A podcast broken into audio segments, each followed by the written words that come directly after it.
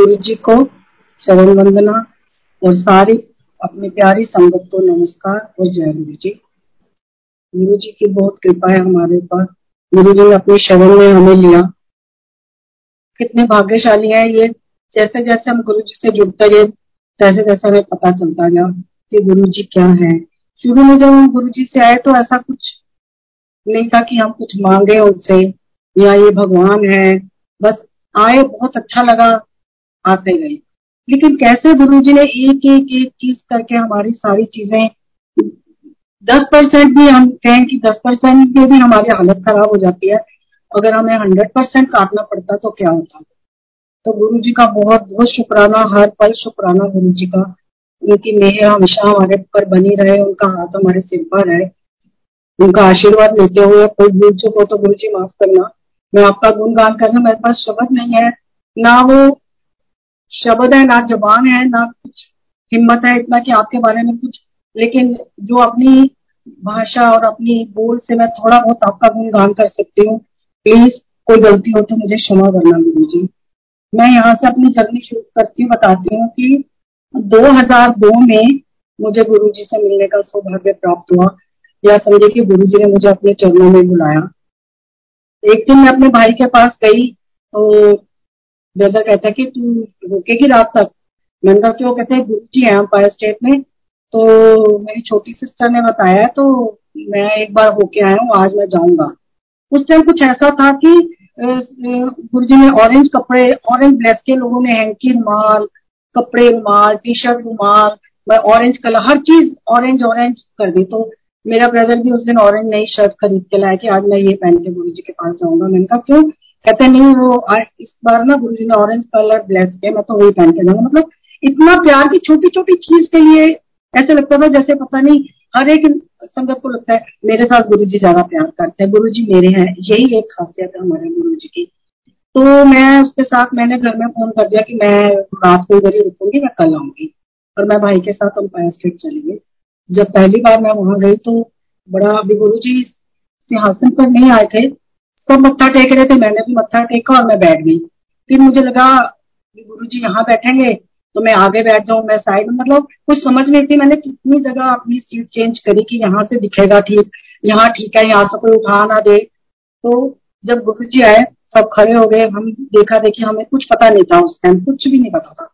लेकिन वो जो पहला दर्शन था गुरु जी का वो आज भी मेरे हृदय पटल पर ऐसे अंकित है कि मैं उस स्वरूप को कभी भुला नहीं पाती। जब भी गुरु जी को आँखें बंद करती हूँ, वही स्वरूप मेरे आँखों के आगे, वही चोला, वही गुरु जी ऐसे लगा मैं स्वर्ग में आ गई हूँ।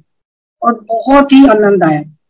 जब घर, सुबह अपने घर गई तो मैंने अपने हस्बैंड को बताया कि ऐसे ऐसे मैं गई थी। वहाँ पर ऐसे लंगर भी मिला और बहुत आनंद आया। तो कहते हैं कि यार तेरे को पता है ना मैं मंदिर जाता हूँ, ना मैं गुरुओं के जाता हूँ। आजकल टीवी नहीं देखती, क्या हो रहा है? बस मैं शिव जी का भगत हूँ, मैं अपने घर में पूजा करता हूँ, बस मेरे लिए वही है। पर ये था गुरु जी की कृपा कि उन्होंने मुझे मना नहीं किया और मेरा जाना कैसे होता था, ये भी गुरु जी का प्यार था कि मैं इतनी हिम्मत करती थी। मैं यहाँ से करोलबाग, भाई के फैक्ट्री में, वहाँ से मंदिर मंदिर से फिर रात को उनके घर रुक के मम्मी के पास और सुबह में अपने घर आती थी। गुरु जी ने ऐसी कृपा करी कि मेरा भाई वहाँ से जनकपुरी से रोहिणी में मेरे घर के पास ही शिफ्ट हो गया। तो मेरा थोड़ा सा रास्ता आसान हो गया कि रात को मैं अपने घर आ जाती थी। फिर मेरी बेटी ने भी जानना शुरू कर दिया। तो हम वीरवार को जाते थे, हर थर्सडे गुरु जी के पास जाना। हम ऐसे नाचते थे जैसे कोई त्योहार होता है। तो मेरे हस्बैंड कहते क्या तुम ऐसे जैसे कोई गुरु जी है? क्या तुम ऐसे झल्ले हो जाते हो सुबह से? मैंने कहा, आप जाओगे तो पता चलेगा ना। तो काफ़ी महीनों बाद ही कहो तो एक दिन वो कहते कि, आज मैं भी चलू तुम्हारे साथ, देखू तो सी जाके वहाँ क्या है। तो हम खुश हो गए कि चलो, अब गुरु जी ने इनको भी जोड़ दिया तो अब जब पूरा परिवार जुड़ जाता है तो थोड़ा जाना बहुत इजी हो जाता है। क्योंकि रात को होता है, रात को आप अकेले आ नहीं सकते तो कुछ ना कुछ तो साथ चाहिए होता है। तो मेरे अंकल ने भी जाना शुरू कर दिया, और मैंने उनसे पूछा कैसा लगा। कहते हाँ यार, मैं पहले ही तुम्हारे साथ ही आ जाता तो अच्छा था। और उनका इतना जुड़ाव हुआ गुरु जी के साथ कि हम बहुत पीछे रह गए। उनको चलते फिरते गुरु जी दर्शन दे रहे हैं, उनसे बातें कर रहे हैं, कुछ ऐसे वो हमें बताते भी नहीं थे, कहते, ये मेरी ब्लेसिंग है, मुझे किसी को नहीं बतानी। ऐसे करते करते काफ़ी टाइम हो गया। मेरी बेटी बाहर रहती है बड़ी वाली यूएस में तो जब हम अंपायर स्ट्रीट के गेट पे पहुँचते थे तो मैं फ़ोन ऑन करती थी। वो गुरु जी को मत्था टेकती थी, उसने गुरु जी के दर्शन नहीं किए हुए थे तो मत्था टेक के जय गुरु जी करती थी, और फिर मैं स्विच ऑफ़ करके अंदर चली जाती थी। जब हम वापसी पे आते थे तो फिर रास्ते में बात करते आते थे उससे कि आज मैं बताऊँ लंगर में क्या था। वहाँ बैठ के वो मुझे बताती थी कि लंगर में ये है। फिर कहते, मम्मा, बड़े मंदिर में कोई कुटिया भी है जहाँ पर मिट्टी का पोचा लगता है? मैंने कहा, बेटे, बड़े मंदिर ज़्यादा होता नहीं जाना। फ़ंक्शन में होता है, तब तो अंदर कुटिया में कोई जाने नहीं देता आगे तक। और फिर मंडे को भी बाद में शुरू हुआ खुलना तो मैंने कहा अच्छा अब मंडे को खुलेगा तो मैं देख के आऊँगी। कहती, मम्मा उसमें मिट्टी का पोचा लगता है, कुटिया है और उसमें गुरु जी ने मुझे शिव रूप में दर्शन दिया है। और ब्लैक कलर की सॉक्स पहनी हुई थी और गुरु जी ने मुझे बोला, जा तेरा कल्याण कितना। तो मैं जब मंडे को, बड़े मंदिर गई, जब शुरू हो गया बड़े मंदिर, सोमवार को खुलता था तो मैं सच में देखा तो मैं हैरान रह गई। और ये कितना सत्य है गुरु जी कहते थे एक भी परिवार का सदस्य आ जाता तो पूरा परिवार ब्लेस हो जाता है। हमने लंगर क्या खाया, वो बताती है, खाया हमने टेस्ट उसको आता है। मतलब ऐसी चीज़ें हमने ज़िंदगी में कभी सुनी भी नहीं थी। ऐसे करते करते काफ़ी टाइम हुआ। उसके बाद मेरे को जब गुरु जी के पास जाते थे तो मैं थोड़ी बड़ी सेंसिटिव हूँ पेट के मामले में, बाहर का कुछ नहीं खाती थी, ना मुझे हजम होता, ना मैं शादियों में भी जाती थी तो मैं देखती थी कि जो एकदम गर्म तंदूर से रोटी आई है या जो भी थोड़ा सा भी अब आए हैं तो कुछ खाना है, लेकिन मैं ये इधर उधर की सब्ज़ियाँ, ये कुछ नहीं खाती थी, क्योंकि मेरा पेट अपसेट होता था, फिर दस दिन तक मुझे परेशानी होती थी। और मैं गुरु जी के पास भी जाती थी तो मैं कहती कि इतना स्पाइसी लंगर होता है, पता नहीं क्या तो मैं इतनी दवाइयाँ पर्स में डाल के लेके जाती थी। तो मैं सोचती हूँ आज की हस्ती हूँ कि गुरु जी हँसते होंगे कि ये कैसी आती है मेरे पास डब के पास आती है और दवाइयाँ साथ लेके आती है। और धीरे धीरे मैंने गुरु जी से कुछ मांगा नहीं, ना हमें पता था कुछ मांगते हैं। वो कब गुरु जी ने इतना स्पाइसी लंगर खिलाया कभी लाल मिर्च की चटनी होती थी तो वो कहते थे, आज दिल्ली वालों की सिस्से करा दूँगा।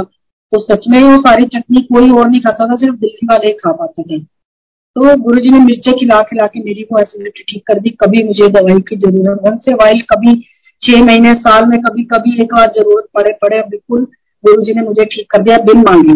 तो उनके पास आके कुछ मांगने की ज़रूरत ही नहीं है।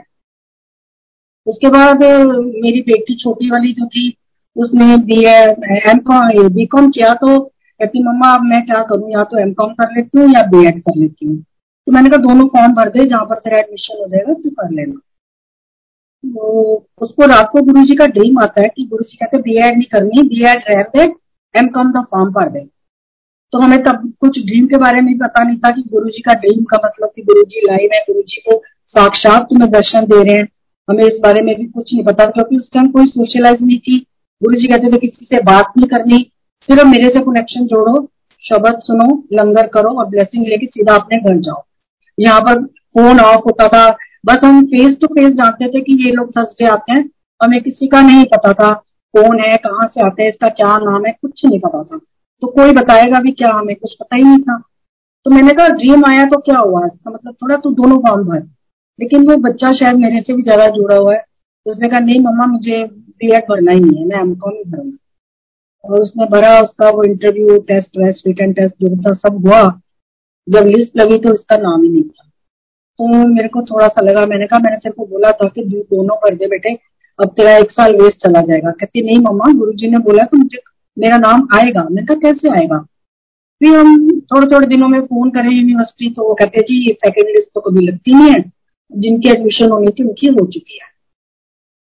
फिर एक दिन बेटी कहती, मम्मी, आज लास्ट आज फ़ोन कर लो, अगर आज भी नहीं हुआ तो फिर मत करना फ़ोन मैंने उस दिन फ़ोन किया तो उठाया, मैंने कहा भाई साहब, आज जिसकी एम कॉम के कुछ पता चला, कुछ सेकंड लिस्ट लगेगी, कहता हाँ जी, आज ही लग रही है, आप आ जाइए सेकंड लिस्ट इस बार लग रही है।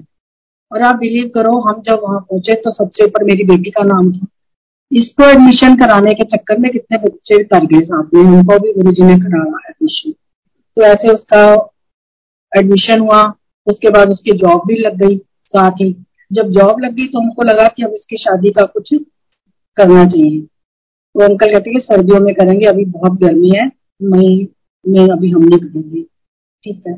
अब हम मंडे को वहाँ गए तो अंकल जो थे वो सत्संग कर रहे थे अपनी बेटी की शादी का, सिंगला अंकल। तो अंकल और हम सुन रहे थे तो अंकल कहते जवाब मिल गया तेरे को? और ये गुरु जी की बेटी है गुरु जी जाने वो बेटी जाने तो मस्त रहा कुछ नहीं करना हमको और कुछ दिनों के बाद मंदिर में सबको ड्रीम आने लगे कि निधि की शादी हो रही है बेसमेंट में ढोलकी बज रही है शिव जी के जो बाहर स्वरूप है, उसके आसपास पेरे हो रहे हैं। तो ऐसे ऐसे सबको ड्रीम आने शुरू हो गए। लेकिन हमने सोचा कि जब गुरु जी कराएँगे, होगा तो तभी। चौदह मई को जब लास्ट टाइम गुरु जी बड़े मंदिर आए, मंडे का दिन था छह बजे था संगत को भी मंदिर खाली कर दें। और एग्जैक्ट छह बजे हम मंदिर के बाहर थे और एक गाड़ी आके रुकती है तो उसमें से गुरु जी बाहर आते हैं, हम मत्था टेकते हैं। तो उस टाइम एक सेवादार अमीश होता था, वो भागा आया तो कहता, आंटी, आपने दर्शन कर लिए, मत्था टेक लिया अब आप अंदर मत आना तो गुरु जी ने कहा, आने दो। तो गुरु जी ने बोला कि, आप सब सेवा करो, मेरी मेरी फौज लगी है, ना, गुरु जी की फौज लगी है, सेवा करन गुरु जी ने ऐसे बोला। और हम फिर सेवा क्या कर रहे थे बस दिखा रहे थे, देख हम सब गुरु जी को ही रहे थे। फिर एक आंटी ने बोला, गुरु जी आप आए हैं तो आज प्रसाद, इतना सारा प्रसाद है, तब तो सब संगत लेके आती थी। तो आज आप प्रसाद बांटेंगे अपने हाथ से? तो गुरु जी कहते हैं हाँ। जहाँ झूला लगा वहाँ गुरु जी के लिए चेयर लग गई प्लास्टिक की। गुरु जी वहाँ बैठ गए और लाइन में प्रसाद मिलना शुरू हुआ। तो प्रसाद की लाइन में भी मेरा सेकंड नंबर था। तो फिर उसने बोला कि, आंटी, आपको प्रसाद ले लिया आप बाहर जाओ। तो गुरु जी ने बोला, नहीं।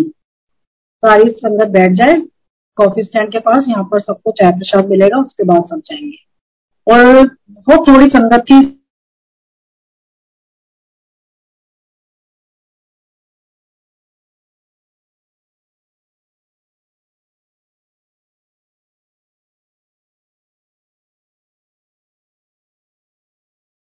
ने बोला कि मैंने वीआरएस ले लिया, क्यों लेती है?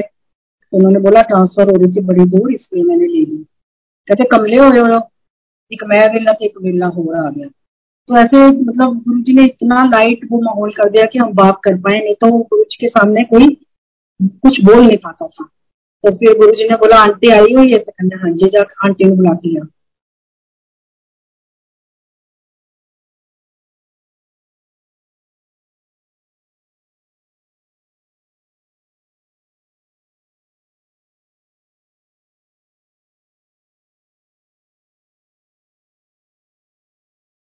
गुरु जी ने उसको।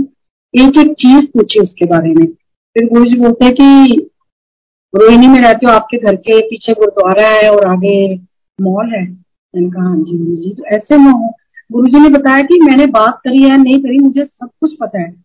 तो जब गुरु जी बुलाते हैं तो पाइए तो हमारी उसी दिन खुल जाती है। तो गुरु जी तो अंतर अंतर्यामी हो तो एक एक चीज़ हमारे बारे में जानते हैं। तो मैंने कहा हाँ जी, कहते छोटी बेटी आई है, उसको बुलाओ। मैंने कहा, गुरु जी, आज वो नहीं आई। कि मंदिर छह बजे बंद होना था तो वो छह बजे तो पहुंच दिया मंदिर तो इसलिए वो आज नहीं आए तो गुरु जी कहते हैं जेठरा नु जान दो मैं क्या हाँ जी उन्होंने तीन बार वो लाइट दिखी है मैं क्या हाँ जी मुझे पता है फिर अंकल को बुलाया उसके बाद कहते हैं थोड़ी कुड़ी ਤੇ ਤੁਹਾਡਾ मुंडा आपस में रिश्ता करो और फिर कहते हैं कि परिवार बहुत अच्छा है बहुत अच्छे लोग ने फिर गुरु जी ने अपने पास ही मेरे को और अंकल को बिठा लिया और सेवादार को बोला, इनको चाय प्रसाद दी। तो उन्होंने लाके हमें वहाँ चाय प्रसाद दी। वो खत्म हो गई तो गुरु जी कहते एक एक और चाय प्रसाद दी उनको यहाँ। तो एक एक और चाय प्रसाद मिली। तो फिर हम जाके संगत में बैठ गए। तो गुरु जी ने फिर मैसेज भेजा कि संगत में नहीं बैठना, शिव मूर्ति के पास जाके बैठ जाओ। पहले अपने पास पीछे बिठाया, फिर शिव मूर्ति के पास बिठा दिया। और फिर हम वहीं बैठे रहे बैठे रहे, सारी संगत चली गई। पूरा मंदिर खाली हो गया। गुरु जी थे और हम पाँच या छह लोग थे पूरे मंदिर में। गुरु जी फ़ोन नहीं था, हाथ ऐसे रखा हुआ कान पे, और पता नहीं किससे बातें कर रहे थे बिना फ़ोन के। और बारह, साढ़े बारह बज गए, मैंने अपनी बेटी को किसी से फ़ोन करवाया कि मैं, उनको बोला कि मम्मा बारह बजे के बाद आएगी तो वो घबरा रही होगी कि आज क्या हो गया मम्मा को। तो फ़ोन भी हमारा ऑफ़ था। उसके बाद बारह बजे जब मेन गेट के पास शिव जी की मूर्ति और गणेश जी के वहाँ गुरु जी खड़े हो गए और अपने हाथ ऐसे बांधे हुए जैसे बांधते हैं। और हमने इतने उनके चरणों में मत्थे टेके, चरण चूमे, जैसे लग रहा था कि आज वो बहुत दयाल है, जैसे कहते ना कि सतगुरु हो दयाल। वो उस दिन बहुत जैसे लगता था, पता नहीं आज उन्होंने कितनी ब्लेसिंग हमें दे दिए हैं। सबसे अगर कहा जाए तो मेरी ज़िंदगी का वो टाइम वो दिन सबसे अच्छा था। उसके बाद हम बाहर गुरु जी को गाड़ी तक छोड़ के आए, उसके बाद हम अपने अपने घर गए। फिर उसके बाद गुरु जी जब लास्ट संगत करी गुरु जी ने अंपायर स्टेट में संडे को, उस दिन मैं थी बाई चांस मेरी बहनें, मेरी मम्मी, हम सब मानते हैं, मेरा भाई सब पहुँच गए। उधर से जेठा फैमिली भी पूरी थी। गुरु जी ने सबको लड्डू बांटे, हमने दो दो लड्डू दिए और बोला कि मैं अपना काम करता, ब्याह करता है उन फॉर्मेलिटियाँ तो कर दे रहे। तो गुरु जी ने उसने बच्चों की एक तरह से शादी कर दी और सब हमें मुबारक देने लगे। बेटी का माथा चूमते रहे, जबकि ना उस टाइम जब गुरु जी ने फिक्स की ना बेटी थी मंदिर में और ना नितेश अंकल थे दोनों में से कोई भी नहीं थे। और उनकी शादी गुरु जी ने फिक्स करी वहाँ पर।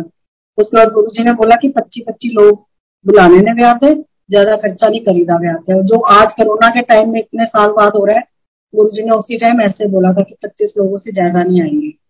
तो हमने सोचा कि उनतीस जुलाई की रखते हैं, गुरु पूर्णिमा की शादी। दिन में शादी करेंगे, शाम को बच्चों को मंदिर लेके जाएँगे। गुरु जी ने उससे पहले चोला छोड़ दिया तो हम बहुत दुखी हुए कि अब पता नहीं मतलब ऐसे संगत रो रही थी कि जैसे सब कुछ लूट जाता है किसी का, ऐसे हम बेहाल हो गए थे। उसके बाद लोगों को दर्शन शुरू हुए ड्रीम आने शुरू हुए कि मैं यहीं पर हूँ, मैं कहीं नहीं गया हूँ। तो शादी में भी इतनी फ्रेगनेंस गुरु जी की दोनों घरों में इतनी प्रेगनेंस की ऐसा लगे कि साक्षात गुरु जी बैठे हुए हैं आके उसके बाद शादी के बाद हम शाम को बच्चों को लेके गए मंदिर। फ़ंक्शन था गुरु पूर्णिमा का और हमने शिव जी के उधर चारों तरफ़ मतलब घुमा के इनके फेरे भी करवा दिए बच्चों के कि जो हमको ड्रीम दिखाया था गुरु जी ने। तो बच्चों की शादी भी हो गई। उसके बाद अंकल कहने लगे कि दोनों बेटियों की शादी हो गई है तो अब हमें ना गंगा स्नान करके आना चाहिए। मैं तो छोड़ो ना। इन चीज़ों में अब गुरु जी के पास आ गए, ये चीज़ों में क्या रखा है? कहते, नहीं पर मैंने कहा हुआ है, मन में मुझे जाना है। हम लोग हरिद्वार गए।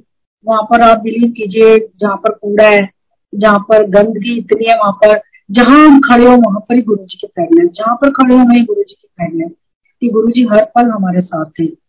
उसके बाद एक नीलकंठ मंदिर है ऊपर तो अंकल कहते हैं, वहाँ भी जाएँगे। तो मैंने कहा, नहीं, मेरे को नहीं जाना। तो अंकल जिद करने लगे कि नहीं जाएँगे। तो वहाँ, अभी तो सड़क थोड़ी फिर भी ठीक बन गई, पहले एक टूटी फूटी पगडंडी होती थी और जीप चलती है वहाँ पर, बस उसी में तुम जा सकते हो। तो हम वहाँ पर पहुँचे, जो पॉइंट था तो मैं और अंकल हम ड्राइवर के साथ आगे बैठ गए। मैंने कहा पीछे नहीं बैठेंगे। ये ना सब गाँव के लोग हैं, पसीने इतने आ रहे हैं गर्मी का टाइम है तो हम अगस्त का महीना था आई थिंक तो उसने हमें उतार, उतरवा। कहता है कि आप उतरो, मुझे आठ सवारियाँ एक ही फैमिली की मिल गई हैं, आप अगले वाले टेंपो में आना। हम थोड़ा गुस्सा भी आया, बुरा भी लगा कि हमें उतार दिया। तो हम उतर के हम दूसरे वाले में बैठ गए, जो अगले, इसके बाद जाना था।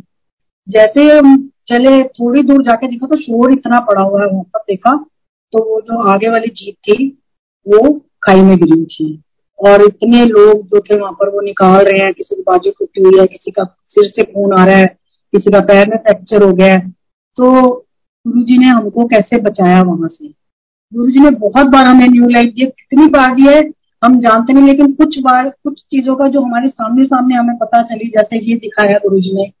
ऐसे ही जब ये, उसके बाद, जब शादी होगी तो गुरु जी चोला छोड़ चुके तो गुरु जी सबसे पहले हमें कहा कि गुड़गांव शिफ्ट हो जाओ ट्रेन में।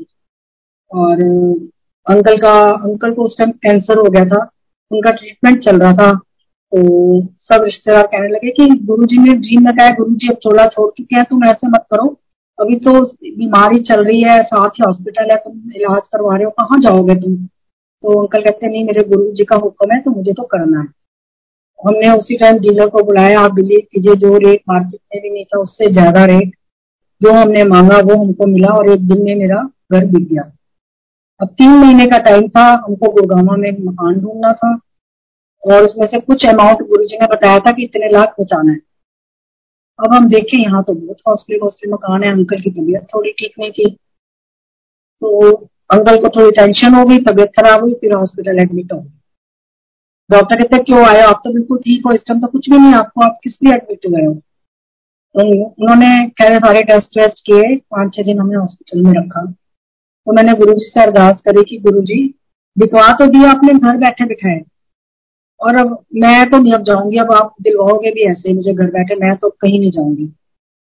और उसी दस मिनट से पहले ही बल्कि मुझे डीलर का फ़ोन आ जाता कि आप जैसा मकान चाह रहे थे सोसाइटी में तीन बेडरूम फ़र्स्ट फ्लोर जो ड्रीम में मुझे गुरु जी ने दिखाया था, और सेम रेट जो आप कोट कर रहे थे, वही मिल गया। तो मैंने कहा, ठीक है, आप हम अभी आ नहीं सकते हॉस्पिटल में आप बयाना दे दो। तो कहने लगा कि नहीं, ऐसे कैसे बयाना दे दो कोई सब्ज़ी थोड़ा है जो तुम ऐसे ले लोगे। मकान है आखिर। बिना देखे कैसे लोग? लोगे मैंने कहा, आप ना बयाना दे दो मेरा जाएगा पैसे जाएगा। उन्होंने बयाना दे दिया। हम आठ दिन के बाद देखने गए। एग्जैक्ट वही, जैसे मुझे लेफ़्ट साइड बेडरूम दिखाए थे लेफ़्ट साइड दरवाज़ा खुल रहा है, बिल्कुल वही जो चीज़ मुझे ड्रीम में गुरु जी ने दिखाई थी। फिर गुरु जी ने वहाँ बोला कि यहाँ पर तीन, एक एक कमरे में मेरा मंदिर बनाना और यहाँ पर जो है मेरा सत्संग होगा हर संडे सुबह। अब जो अंकल का कैंसर था, वो गुरुजी ने कैसे कराया मैं आपको बता नहीं सकती कि डॉक्टर गुरुजी ने सामने लाके खड़ा कर दिया। जिस दिन ऑपरेशन था, वो डॉक्टर कहता है, जी, कुछ नहीं है, बस ऐसे थोड़ा सा ये होगा, थोड़ी ग्राफ्टिंग होगी तो आठ दिन के बाद छुट्टी हो जाएगी, कोई घबराने की कोई बात नहीं है। क्योंकि स्प्रेड नहीं हुआ, ये उसी जगह पर है। और जिस दिन ऑपरेशन था मैं सुबह नींद नहीं आ रही थी मैंने ऐसे तीन चार बजे टीवी लगाया तो कोई धार्मिक चैनल था उसमें आ रहा था कि अगर आपका कोई गुरु है और उस पर आपको हंड्रेड परसेंट विश्वास है तो आपका काम हंड्रेड परसेंट होगा। तो ऐसे लगा कि ये तो गुरु जी बोल रहे हैं। स्वीपर आ रहा है तो वो मेरी बेटी को कह रहा है बिटिया घबराओ मत आपके गुरु जी है ना सब ठीक करेंगे। और कर, मतलब ऐसे लगा कि लोग कैंसर को इतना बड़ा मानते हैं ये तो कुछ भी नहीं है। हम तो ऑपरेशन करवा के उधर आ गए गुरु जी कहते थे कि डॉक्टर कंजरा ने की करना है, जो करना है, मैं करना है। तो वो सच में गुरु जी ने ही सब कुछ किया था। और हम आठ दिन में आ गए। और देखो, अभी अंकल की वो रेडिएशन चल रही थी तो हम मकान बेच के नया लेके गुड़गावा भी शिफ्ट हो गए। तो ये सब गुरु जी की कृपा है, अगर वैसे कुछ देखा जाए तो कोई कुछ कर नहीं सकता। उसके बाद बड़ी प्रॉब्लम्स को या छोटी को प्रॉब्लम्स तो ज़िंदगी में आती रहती है, लेकिन गुरु जी ने कैसे उनको भी दूर किया? मेरा यूएस में थी तो मेरा एक शोल्डर फ्रोजन हो गया तो बेटी कहती है, मम्मा, अब आप जा ही रहे हो तो यहाँ तो बहुत कॉस्टली है तो आप इंडिया जाके अच्छे से इसका इलाज कराना। यहाँ आए तो एक्यूप्रेशर एक्यूपंचर सब कुछ कराती और करते करते मेरा दूसरा भी शोल्डर हो गया, क्योंकि मैं दूसरा हाथ ज़्यादा यूज़ कर रही थी। अब मैं ये हाल हो गया कि मैं एक गिलास पानी भी नहीं उठा सकती थी। मैंने गुरु जी से तब कुछ मांगा नहीं था। बस एक दिन जब मेरे को बहुत तकलीफ़ थी तो मेरे आँसू निकले मैंने कहा गुरु जी मैं अकेली रहती हूँ, ऐसे कैसे चलेगा? बस उसी दिन मुझे ड्रीम आता है कि गुरु जी मेरे घर में आए हैं और साथ में बहुत सारी संगत है जो कहीं सत्संग हो रहा है, साथ वाले घर में, वो सारी संगत भी आ गई। सारी संगत ने गुरु जी को मत्था टेका। तो जब मैंने मत्था टेका तो गुरु जी ने मेरा सिर पकड़ के अपने चरणों पे दबाया और दोनों अंगूठों से मेरी गर्दन से लेके पूरी स्पाइन में तीन चार बार ऐसे ज़ोर ज़ोर से प्रेस करके जैसे मालिश करते हैं ऐसे करी। और मुझे कहते जहाँ आंटी, तेरा कल्याण करता और जाते हुए गुरु जी व्हील चेयर पे गए। तो मैं सोच रही हूँ सुबह उठ के कि गुरु जी आए तो चल गए थे, गए व्हील चेयर में है। तो मैं हाथ ऊपर कर करके देख रही मेरे हाथ बिल्कुल ठीक है।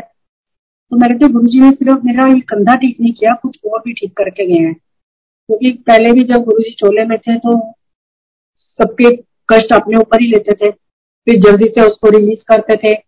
और उस टाइम गुरु जी खून की उल्टियाँ भी करते थे कभी गुरु जी के नाखनों में से खून आ रहा है कभी मतलब कितनी बार हम लोगों ने भी देखा ये चीज़ें सब। तो आ, मेरा सुबह क्या आज तक सोचो सुबह जो मेरा शोल्डर ठीक हो, आज तक मेरा ठीक है? कितने साल हो गए? उसके बाद मैं यूएस में थी, ये तीन साल पहले की बात है, जब कोविड से पहले। तो जो मंदिर है मेरी बेटी के घर से मुश्किल से पाँच मिनट की वॉकिंग पे है, बिल्कुल। जैसे बड़े मंदिर में हम गाड़ी पार्क करके जाते हैं ना, बस इतनी दूरी है। तो मैं दिन में भी चली जाती थी शरबत चल रहे हैं गुरु जी से बातें करी मेडिटेशन करी, जल प्रसाद पिया और मत्था टेक के आ जाती थी। उस दिन मैंने गुरु जी से कहा, मैंने कहा, गुरु जी, कल मैं जा रही हूँ, आपने मेरे साथ ही चलना है। और मैं आ गई रात को मुझे ड्रीम आता है कि बहुत बड़ा सत्संग है। गुरु जी बैठे हैं और गुरु जी फिर जा रहे हैं और सारी संगत खड़े होकर हाथ जोड़ रही है। तो जब मेरे आगे गुरु जी आते हैं तो खड़े हो जाते हैं। कहते हैं आंटी अपना हाथ दिखा तो हम इतना रश है कि हमें हाथ भी आगे नहीं कर पा रही तो मैंने जब राइट हैंड आगे किया तो गुरु जी कहते नहीं, खब्बा हाथ आगे कर। यानी कि लेफ़्ट हैंड आगे कर। मैंने वो वाला हाथ आगे किया, गुरु जी ने जेब से पेन निकाला। और मेरे रेड कलर का पेन था वो, और मेरे पूरे हाथ की लकीरें चेंज कर दी। कहते, जा आंटी तेरी सारिया लकीर चेंज कर देती है तो हैश कर। तो जैसे शब्द आता ना कि भी आप, जो गुरु है, वही हाथों की लकीरें बदल सकते हैं, और सच में गुरु जी ने मेरे हाथ की लकीरें बदली। पता नहीं मेरे साथ क्या होना था, क्या नहीं होना था। गुरु जी हर पल रक्षा कर रहे हैं, हर पल मेरे साथ हैं। ये तो ये चीज़ें तो जो गुरु जी ने दिखाई। और बिना दिखाए तो वो रोज ही हमें ब्लेस कर रहे हैं। एक बार हम बड़े मंदिर जा रहे थे, मंडे का दिन था तो एक अंकल का फ़ोन आया कि, अंकल, आप मंदिर जा रहे हो? तो अंकल ने बोला हाँ कहते कि घर में से कोई जा नहीं रहा तो मैं आपके साथ जाऊँगा। अंकल ने कहा, ठीक है, मैं आपको ले लूँगा। तो मैं पीछे बैठ गई, मैंने उन अंकल को आगे बिठा दिया। तो कहते हैं कि, मेरे को ना थोड़ा कोल्ड हो रहा है तो एसी बंद कर दो, खिड़की खोल दो। जैसे ही हम घाटा गाँव से गोपाल पहाड़ी से मुड़ते हैं तो वहाँ गोल्फ कोर्स है, और ऊपर ऊपर नेट लगी हुई है, बहुत ऊँची। तो जैसे वहाँ होने लगे तो अब कच्ची सड़क होती थी। तो अंकल ने कहा अंकल थोड़ी देर शीशा बंद करके एसी चला लें यहाँ बड़ी मिट्टी है, आपको और ज़्यादा परेशानी होगी। फिर आगे जाके मैं एसी बंद कर दूँगा। तो अंकल कहते, ठीक है। मुड़ते मुड़ते मैंने शीशा नीचे किया ऊपर किया और इतनी ज़ोर से वो बाल ऊपर से आके गोल्फ की मेरी विंडो पे लगी और पूरा शीशा टूट के चूर चूर मेरे ऊपर सारा गिर गया। बॉल उछल के आगे जाके अंकल की गोद में गिरी। तो मैं सोच, और जब मैं ताला लगा रही थी घर से तो मुझे इतनी फ्रेगनेंस आई तो मैं हंस रही गुरु जी, आज आप भी मेरे साथ मंदिर जा रहे हो। तो गुरु जी बता रहे कि मैं न्यू लाइफ दे रहा हूँ। ये सारे निकले शीशे विशे साफ़ किए, सब किए, वो आज भी बॉल मेरे पास पड़ी हुई है। कि कैसे गुरु जी कहाँ कहाँ बचाते हैं? जैसे गुरु जी कहते थे, मैं बिना पेट्रोल की गाड़ी चला देता हूँ। तो अंकल शुरू शुरू में जब नए थे, नहीं समझती इतनी। तो अंकल कहते थे, ऐसे कभी हो सकता है कि बिना पेट्रोल के गाड़ी चले। तो कोई सत्संग सुना रहे थे अंकल? अंकल ने मन मुझे कहा कि ऐसे ऐसे नहीं हो सकता। और आप सोचो, बड़े मंदिर से रोहिणी गए। रोहिणी से हमने जगाने की कोई शादी थी तो हमने अपने ब्रदर की सोसाइटी में गाड़ी खड़ी करी। अगले दिन वहाँ से उठा के फिर हम मंदिर गए। और मंदिर से जब वापस आ रहे थे, यानी कि सौ किलोमीटर वो गाड़ी चल चुकी थी। जब पंजाबी बाग फ्लाई ओवर पे थे तो किस कोई गाड़ी कुछ बोल के गई हमें। तो हम बहुत स्पीड पे थे। मैंने अंकल को बोला कि या तो कोई दरवाज़ा खुला है या कुछ है, आप फ्लाईओवर से उतर के गाड़ी साइड में लगाओ। तो जब लगाई तो देखा तो पिछला पहिया पूरा फ्लैट हुआ था। तो वहाँ पर कुछ बच्चे रहते हैं, मोती नगर के पास उनको बुलाया और उन्होंने व्हील वगैरह चेंज किया। जब सुबह पंचर लगवाने गए तो आप बिलीव करेंगे ट्यूब थी नहीं उसमें। पूरा पाउडर जैसे एकदम चूरा बना हुआ था। तो वो कहता है कि आपने गाड़ी चलाई कैसे है? कि आपने कम से कम सौ किलोमीटर अंकल कहते हैं, वाकई, मैं तो अस्सी नब्बे की स्पीड पे गाड़ी चला रहा था पंचर का तो कुछ पता ही नहीं था। तो गुरु जी करा के दिखाते हैं कि गुरु जी कहते प्रैक्टिकल सब कुछ होता है। तो वही है कि उनसे कुछ मांगो मत, बिना मांगे वो इतना कुछ देते हैं। गुरु जी कहते हैं, जब किसी से तुम कुछ चीज़ मांगते हो, चाहे कोई पेन दो मिनट के लिए मांगो तो आपको वापिस करना है। तो जो बिन मांगे मिलता है वो ब्लेसिंग्स होते हैं गुरु की, वो कभी वापिस नहीं होती हैं तो इसीलिए बिना मांगे हर, जो चीज़ हमारे लिए अच्छी है, किसी चीज़ की देखिए, इच्छा तो कभी खत्म नहीं होती ज़िंदगी में। छोटी गाड़ी है तो बड़ी चाहिए, छोटा मकान है तो बड़ा चाहिए सैलरी एक है तो दो लाख चाहिए, इच्छाएँ तो कभी ज़िंदगी में खत्म नहीं होती। लेकिन एक सबर जब सबर आ जाता है तो समझो सब कुछ मिल गया। बस अपने गुरु से प्यार करो प्यार करो करोगे, सब कुछ कहते ना जैसे कि थाली में परोस के देते हैं तुम्हें। लेकिन हमें जरा सा होता है कि हमें कुछ नहीं मिलता, कुछ हमारी मर्ज़ी का नहीं होता तो हम परेशान हो जाते हैं। अब जैसे कई संगत से सुना, यार, कुछ नहीं मिलता, हमें तो कुछ नहीं मिला। कई कहता सोलह सोमवार आ जाओ जी, हमें तो ये मिल जाएगा, मिल गया, आपको भी मिल जाएगा। तो मैंने उनको बोला कि आप इतनी अच्छी जगह में सिर्फ़ सोलह बार ही आना चाहोगे। कहते, नहीं तो मैंने कहा, फिर आते रहोगे तो ब्लेसिंग्स मिलती रहेंगी बैंक में अकाउंट खोलो जब तक कुछ जमा नहीं कराओगे तो तुम कैश क्या कराओगे? तो ब्लेसिंग्स अपनी जमा करो, जो गुरु जी के छोटे छोटी सी चीज़ें हैं, उनको मानो। तो गुरु जी कहते सब कुछ तुम्हें मिलेगा यहाँ पर। जो तुम्हारे लिए अच्छा है, जब टाइम आएगा, तुम्हें हर चीज़ मिलेगी। और वो हमें मिल भी रही है। उसके बाद, एक बार क्या हुआ कि गुड़गांव में कोई सत्संग था, फरवरी का महीना था, बहुत ठंड थी। तो सत्संग से हम लोग बारह, साढ़े बारह बजे घर आए और उन आंटी का फ़ोन आ गया, फिर दोबारा कि आप लोग क्यों चले गए? गुरु जी मैं कह रहे हैं कि मेरा यार को बुलाओ तो फिर वापिस आओ जल्दी आओ गुरु जी नाराज़ हो रहे हैं वो आंटी ऐसे ही बोलती थी तो फिर हम निकले कंबल में से फिर कपड़े पहने तैयार हुए फिर वापस चले गए सत्संग पे जब वहाँ से हम साढ़े तीन चार बजे वापस आ रहे थे तो एक चौक आता है जनपैक का जो चौक है ये सारा ये फरीदाबाद रोड को टच करता है वहाँ से क्रॉस होते हैं आप मानेंगे वो बाईस के तेईस कितने होते हैं उसके व्हील्स जो बहुत बड़ा वाला ट्रक होता है वो एकदम हमारे सामने आ गया और अंकल ने उसके साथ ही अपनी गाड़ी मोड़ दी।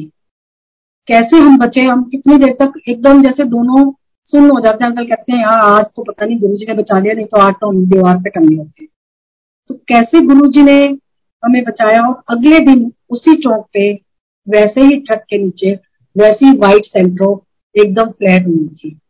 अंकल कहते हैं, देख, कल वाला सीन याद आया, तुझे कल हमारे साथ यही होना था जो आज हुआ हुआ है। गुरु जी ने कल हमें यहाँ से बचा लिया। अंकल को जब फ़र्स्ट टाइम कैंसर हुआ तो उसके बाद पाँच साल अंकल को ब्लेस किए गुरु जी ने। बहुत ब्लेसिंग्स दी, बहुत ब्लेसिंग्स दी। उनको इतना का कि चलते फिरते गुरु जी दिखते थे, वो हमें बताते भी नहीं कहते, मेरी ब्लेसिंग्स है, मुझे नहीं तुम्हें बताना। जब संडे को हम सत्संग करते थे, एक और सत्संग ये बताती हूँ। एक आंटी अंकल आते थे तो मुझे अंकल कहते हैं आंटी से पूछ कि घबराए मत तो उनका भतीजा ठीक ठाक आ जाएगा, गोलियाँ भी चलेंगी, पर कुछ होगा नहीं। तो मैंने आंटी से कहा, मैंने कहा, आंटी, आपका भतीजा ठीक है, कुछ प्रॉब्लम है क्या? कहते, आपको कैसे पता? रात को सहारनपुर से मुझे फ़ोन आया कि मेरे भतीजे को किडनैप कर लिया उन्होंने और उनकी बर्तनों की दुकान है होलसेल की और वहाँ पर वो कह रहे हैं कि इतने हमें पैसे दो, तब हम आपके बच्चे को छोड़ेंगे। उसके बाद उन्होंने पुलिस में कंप्लेंट करी, पुलिस आ गई, वहाँ खड़ी रही। और, फिर उनका कोई बंदा लेटर छोड़ के गया कि अब अब तो हमें और भी डबल पैसे चाहिए। तो वो आंटी फिर आए, कहते, अंकल, कहते, मुझे नहीं पता, मैं मेडिटेशन कर रहा था, मेरे सामने पूरी पिक्चर चली है कि ऐसे ऐसे हुआ है, गोलियाँ भी चली है, लेकिन आपका बच्चा भी सही सलामत आ गया है। और वो दोनों, तीनों जो बंदे थे, वो भी पकड़े गए तो सच में वैसा ही हुआ। और ये भाई रात को दुकान बंद करके पीछे से अपनी मोटरसाइकिल अंधेरे में से उठा रहे थे। तो गुंडे आए उन्होंने गोलियाँ चलाई। जो प्रोफेशनल होते हैं, फिर भी उनकी गोलियाँ नहीं लगी, पैरों में लगी, एक भाई के शरीर से लगे, बाकी किसी को कुछ नहीं हुआ। और बेटा भी इनका उतनी देर में वहाँ से किसी तरीके से भाग के सिक्स सेवन्थ में पढ़ता था, वो भी भाग के घर आ गया। और दो लोग तो पकड़े गए, तीसरा नहीं पकड़ा गया। तो गुरु जी ने अंकल को दिखाया कि वो तीसरा भी अपने आप सिलेंडर खुद करेगा आके देखना। और वो तीसरे बंदे ने भी किया। तो अंकल कहते मैं कुछ नहीं करता, मैं जब भी मेडिटेशन करता हूँ मेरे सामने एक इतना बड़ा स्क्रीन आ जाती है और उसके ऊपर पिक्चर चलनी शुरू हो जाती है। तो मुझे जो दिखाया तो मैंने आंटी को बता दिया कि उनका भतीजा भी ठीक मतलब अंकल का गुरु के साथ इतना कनेक्शन हो गया, कहाँ वो जाते नहीं थे और कहा जो पाँच साल ब्लेस किया है गुरु ने, वो उनको कितना जोड़ा मतलब वो मैं बता नहीं सकती। ये शंकर जो है, सत्संग शेयर भी नहीं करते थे कि ये मेरी ब्लेसिंग्स है, मैं, मुझे किसी को नहीं कुछ भी बताना। तो बहुत बहुत गुरु जी की कृपा हमारे ऊपर रही है।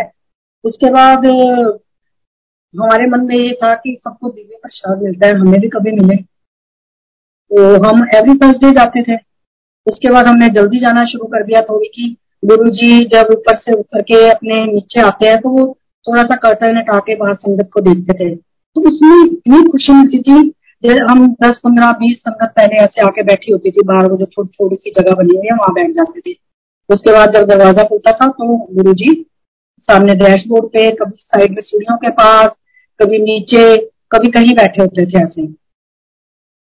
तो फिर भी हमारे थर्सडे जाते थे, फिर भी गुरु जी ने मुझे ड्रीम दिया वेडनेसडे को कि कल तूने अपने साथ जो तेरी एक आती है, मोटी सी आंटी, उसको लेके आना है। तो मैंने सामने सोसाइटी में जो मेरा भाई रहता था, मैंने अपनी भाभी को बोला कि आज आपको ना गुरु जी ने कहा है कि ज़रूर आना है। तो कहते, मैं नहीं जाऊँगी। एक्चुअली मुझे थोड़ी प्रॉब्लम है शुगर की, और तब टॉयलेट भी अंदर एक ही होता था गुरु जी होते हैं, मुझे बड़ी शर्म आती है। और मैं ना इतना टाइट होकर बैठ भी नहीं सकती हूँ नीचे, क्योंकि उसी में सबको अफेक्ट करते थे लोग, जितनी भी संगत आती पहले थोड़ी होती थी करते करते फिर काफ़ी संगत होने लग गई थी। तो मैंने कहा अभी आज तो आपको मैं लेके जाऊँगी गुरु जी का बुलावा फिर आप आगे आपकी मर्ज़ी है, कभी जाओ या ना जाओ। शायद वो मेरे लिए भी पक्का किया था कि भी ज़रूर आना है किसी वजह से हो सकता है मैं ना जा पाती। तो ये तो गुरु जी जानते हैं। जैसे हम लोग एंटर कर रहे थे अंदर तो शब्द बंद थे तो मुझे लगा कि कोई सत्संग कर रहे हैं अंकल, क्या बात है? शब्द तो चल नहीं रहे। तो सिंगला अंकल खड़े थे सूर्यों के पास तो उन्होंने बोला कि इधर ही रुक जाओ सब। तो मैं आ गई थी, मैंने ऐसे होकर देखा गुरु जी दिव्य प्रसाद प्रकट कर रहे थे। दोनों हाथ ऐसे थे, उनमें वो एक तो प्रसाद था, वो आता जा रहा था, बड़ा होता जा रहा था। उसके बाद वो क्या उसका स्वाद था, वो आज भी मैं उसको याद करूँ तो मेरे मुँह में उसका स्वाद आता है। कि कितना तेज था मिश्री खोया। पता नहीं क्या दिव्य प्रसाद था। गुरु जी ने अपने हाथों से सारी संगत को दिया। फिर वो जिस बोल में गुरु जी ने हाथ धोए थे, वो हमें एक एक चम्मच चरना में दिया विद्य अंकल ने। उसके बाद जितने स्वरूप थे गुरु जी के, उसमें इतना अमृत कि अंदर स्वरूप ही नहीं दिख रहा था गुरु जी का। तो गुरु जी कहते हैं, देखो नजारे, देखो आओ जो नजारे तुझे कभी देखने ने। और वाकई, इतनी ज़िंदगी हमारी होगी, हमारे मम्मी पापा हम भी अब बुज़ुर्ग बुज़ुर्गों में आ गए हैं। हमने कभी नहीं देखा कभी किसी मंदिर में किसी माता रानी की या किसी और भगवान की मूर्ति में कभी ऐसे अमृत आए हो। इतना अमृत देखा हमने। उस दिन पहली बार ऐसे हमने गुरु जी के मंदिर में हौस पौस देखा, नहीं तो सब शांति से सब कुछ होता था। फिर एक संगत से सुना कि गुरु जी कह रहे थे कि जिन्ना जिन्होंने मैं आज दिव्य प्रसाद दिता उन्होंने मैं मोक्ष देता, जन्म मरण तो मुक्त कर देता। है तो गुरु जी जानते हैं क्या क्या ब्लेसिंग हमें मिल रही है।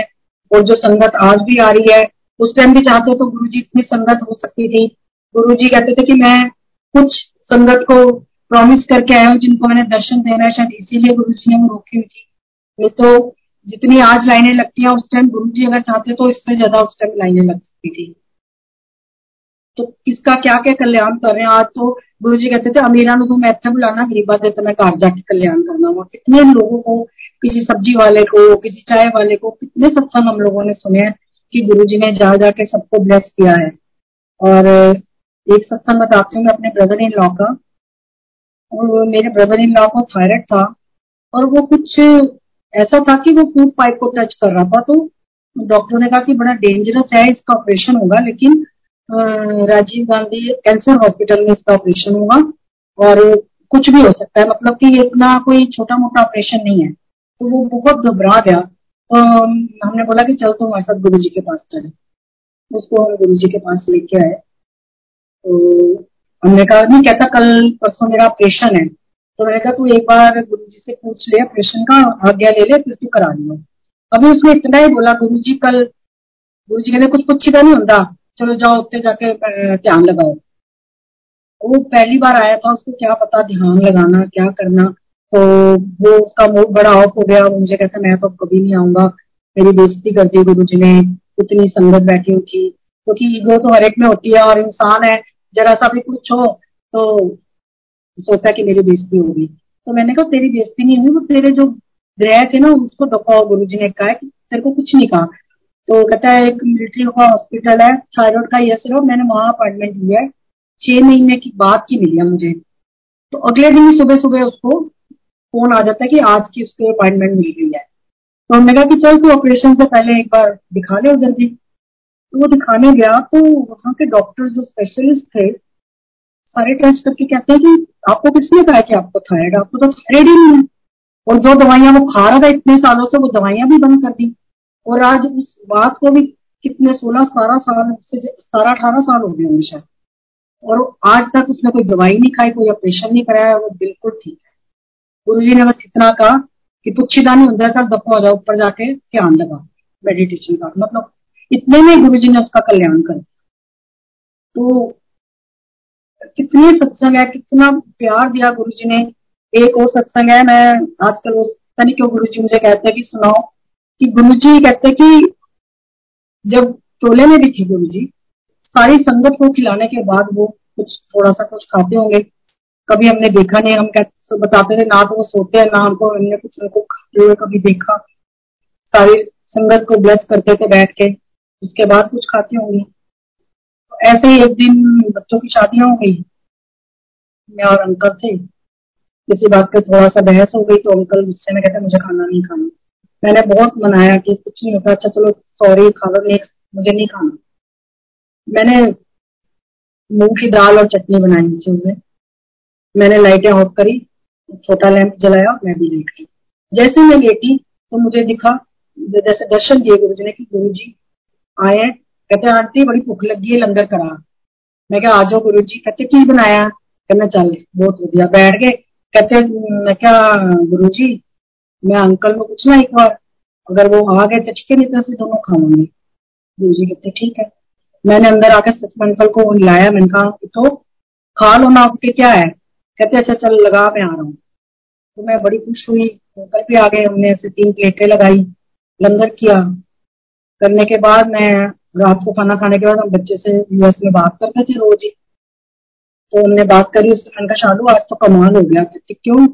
मैंने कहा, आज तो ऐसे ऐसे पापा नाराज़ हो गए थे और गुरुजी आए और गुरुजी ने ऐसे लंगर किया। तो मैंने अंकल, पापा को एक ही बार उठाया तो वो एक ही बार में उठ गई और मेरे से पहले उठ ही नहीं रहे थे। तो अंकल कहते, तू तो आधा सत्संग सुना रही आधा तो मैं सुनाता हूँ। तो तेरे आने से पहले गुरु जी मेरे पास आए। कहते, देख, आंटी एक बार उठाएगी, चुपचाप आके आ जाओ उन्हें दोबारा नहीं उठाना तुम्हें। और मैं सच में मतलब गुरु जी की बात मानी, तूने एक बार मतलब शुक्र किया तूने कहा मैं उठ के आ गया कि गुरु जी आया तो हम इकट्ठे लंगर करेंगे। तो गुरु जी कहते हैं, ऐसा कभी हो सकता है कि मेरी संगत भूखी सो जाए और मैं खाऊं? जब हमेशा पहले संगत को खिलाते थे, फिर गुरु जी खाते ऐसे हैं हमारे गुरु जी जितनी उनकी गुणगान किया जाए, उतना कम है। मैंने, जो जो मुझे याद आया, मैंने सब आपके साथ शेयर किया। मैं गुरु जी का बहुत शुक्रिया शुक्राना करती हूँ। और कहती हूँ गुरु जी को भूल चुप हो तो मुझसे माफ़ करना। आपके गुणगान करने में कहीं कोई कमी रह गई हो तो मुझे हाथ जोड़ के विनती है कि क्षमा कर दो। और अपना हाथ पूरी संगत के ऊपर रखो जो आजकल जैसा टाइम चल रहा है, अपनी पूरी संगत को आपने जैसे बचा के रखा हुआ है, हमेशा ऐसे ही उनके ऊपर अपना हाथ रखिए। सारी संगत को बचा के रखिए, अपना प्यार दीजिए और ऐसे संगत को जोड़ते रहिए। जय गुरु जी का।